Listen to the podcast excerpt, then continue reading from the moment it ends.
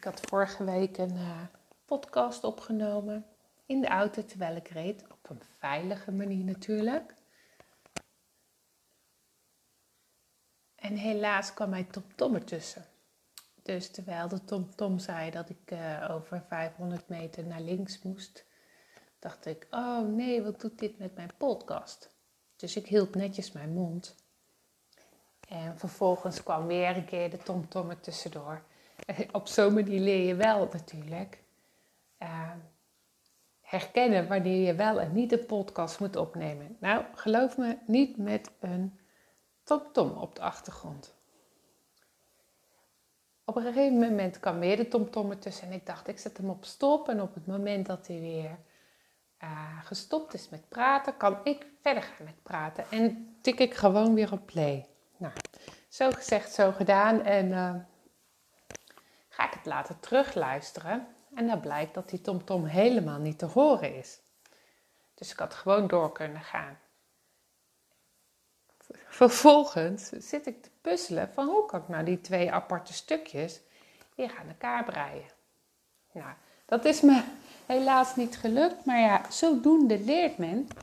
En aangezien dit uh, pas de tweede podcast is, vind ik dat ik nog wel fouten mag maken.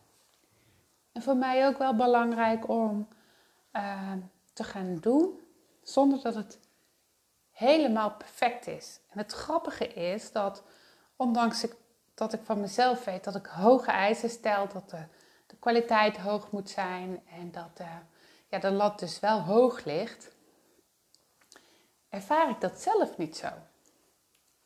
En ik weet dat toen ik uh, nog werkte bij een zakelijke dienstverlener, dat iemand tegen mij uh, zei van ja, maar welk cijfer geef je je eigen werk? Ja, een 7, een 8. En ze zei toen van ja, maar jouw 7 of jouw 8 is voor mij een 9 of een 10 en daar kan ik niet aan bij. Dat lukt mij gewoonweg niet.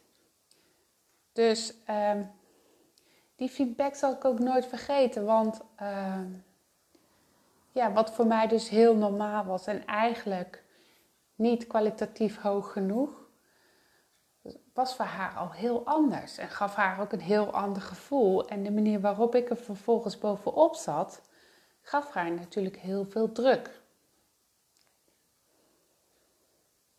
Deze laatste weken ben ik me gaan oriënteren op, ja, wat is er nou nog meer mogelijk? Coaching één op één. Ja, dat zat uh, met COVID-19 niet heel erg, uh, lag niet heel erg voor de hand. Natuurlijk de reden anderhalve meter. De manier waarop ik werk is dat ik juist uh, de verbinding zoek, de toenadering zoek. En dat betekent soms een aanraking. Of heel dicht bij iemand staan om te kijken wat dat doet. Dat doe ik niet bij iedereen, maar als het nodig is en als ik voel dat het nodig is.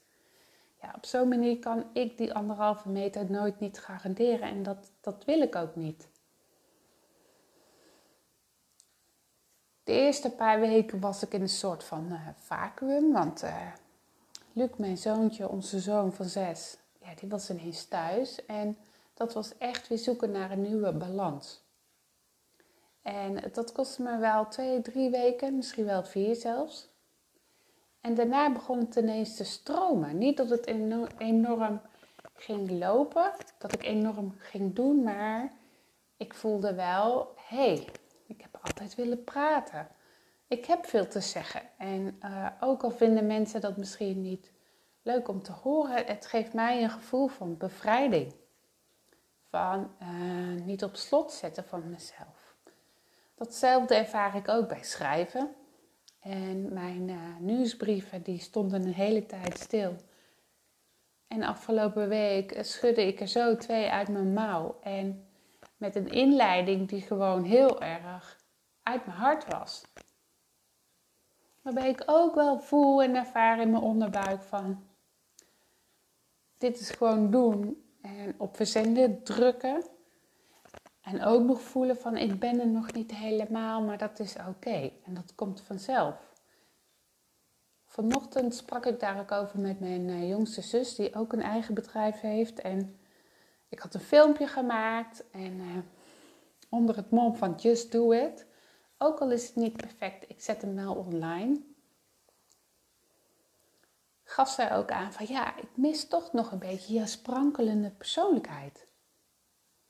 En die mag je er wat nog meer in brengen. Want eh, in ons contact ben ik blijkbaar heel erg grappig. En kan ik humor ingeven, inbrengen. Kan ik eh, op een leuke manier relativeren. En dat missen nog een beetje in mijn filmpjes en in, uh, ook in de podcast. En toen gaf ik ook wel aan bij haar van ik vind mezelf wel.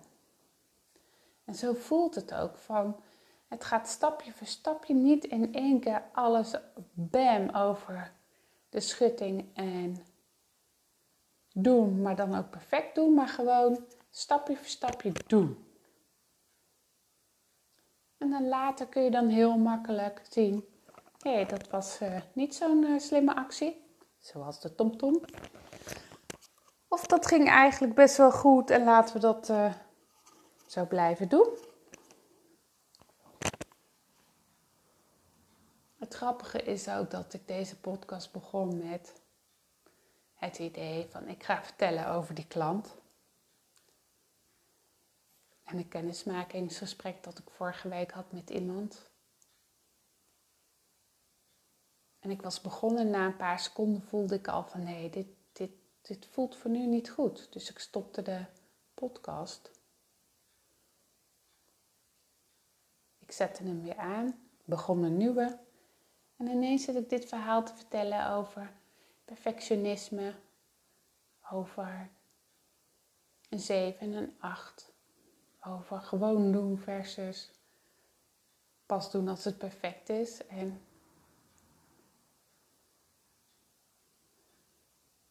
het voelt namelijk heel goed om gewoon te doen.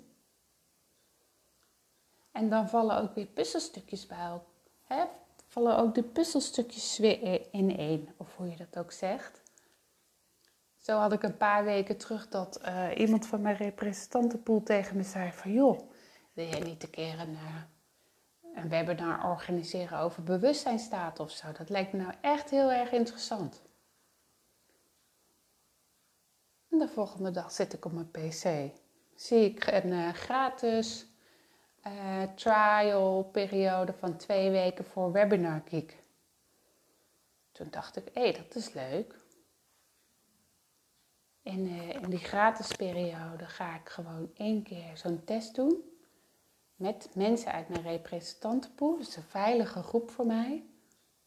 En dan ga ik gewoon eens kijken hoe het mij bevalt en hoe het hen bevalt. En als het beide partijen is bevallen, dan ga ik het gewoon vaker doen. Ik merkte ook tijdens het geven van dat webinar dat dezelfde mate van flow, van energie er was, zoals ik die ook ervaar tijdens opstellingsavonden.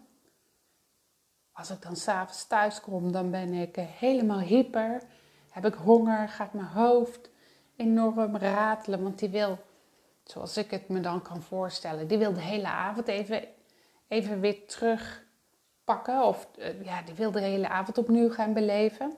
Want die is toch een beetje op een zijstapje uh, gezet.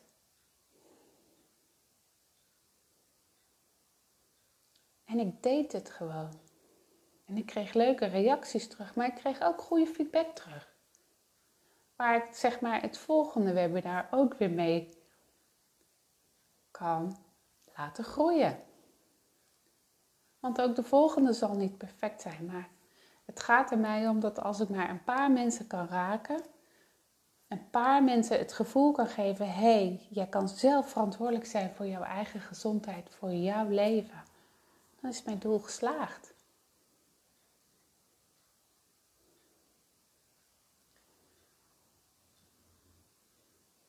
Ja, ik bleef even stil, want ik dacht: wat is nu mijn vervolgstap? Direct volgend door, moet er een vervolgstap zijn? Of is dit gewoon even het, hetgeen ik met jullie wil delen? En ik weet, ik hoor mezelf heel vaak het woordje en zeggen. Maar hebben jullie tips voor mij in de zin van thema's die je graag besproken wil hebben tijdens de podcast? Laat het me gerust weten. Dat kan heel makkelijk via, de, hè, via het contactformulier op mijn website. En ik ben benieuwd waar deze reis heen gaat. Ik wens jullie nog een fijne dag.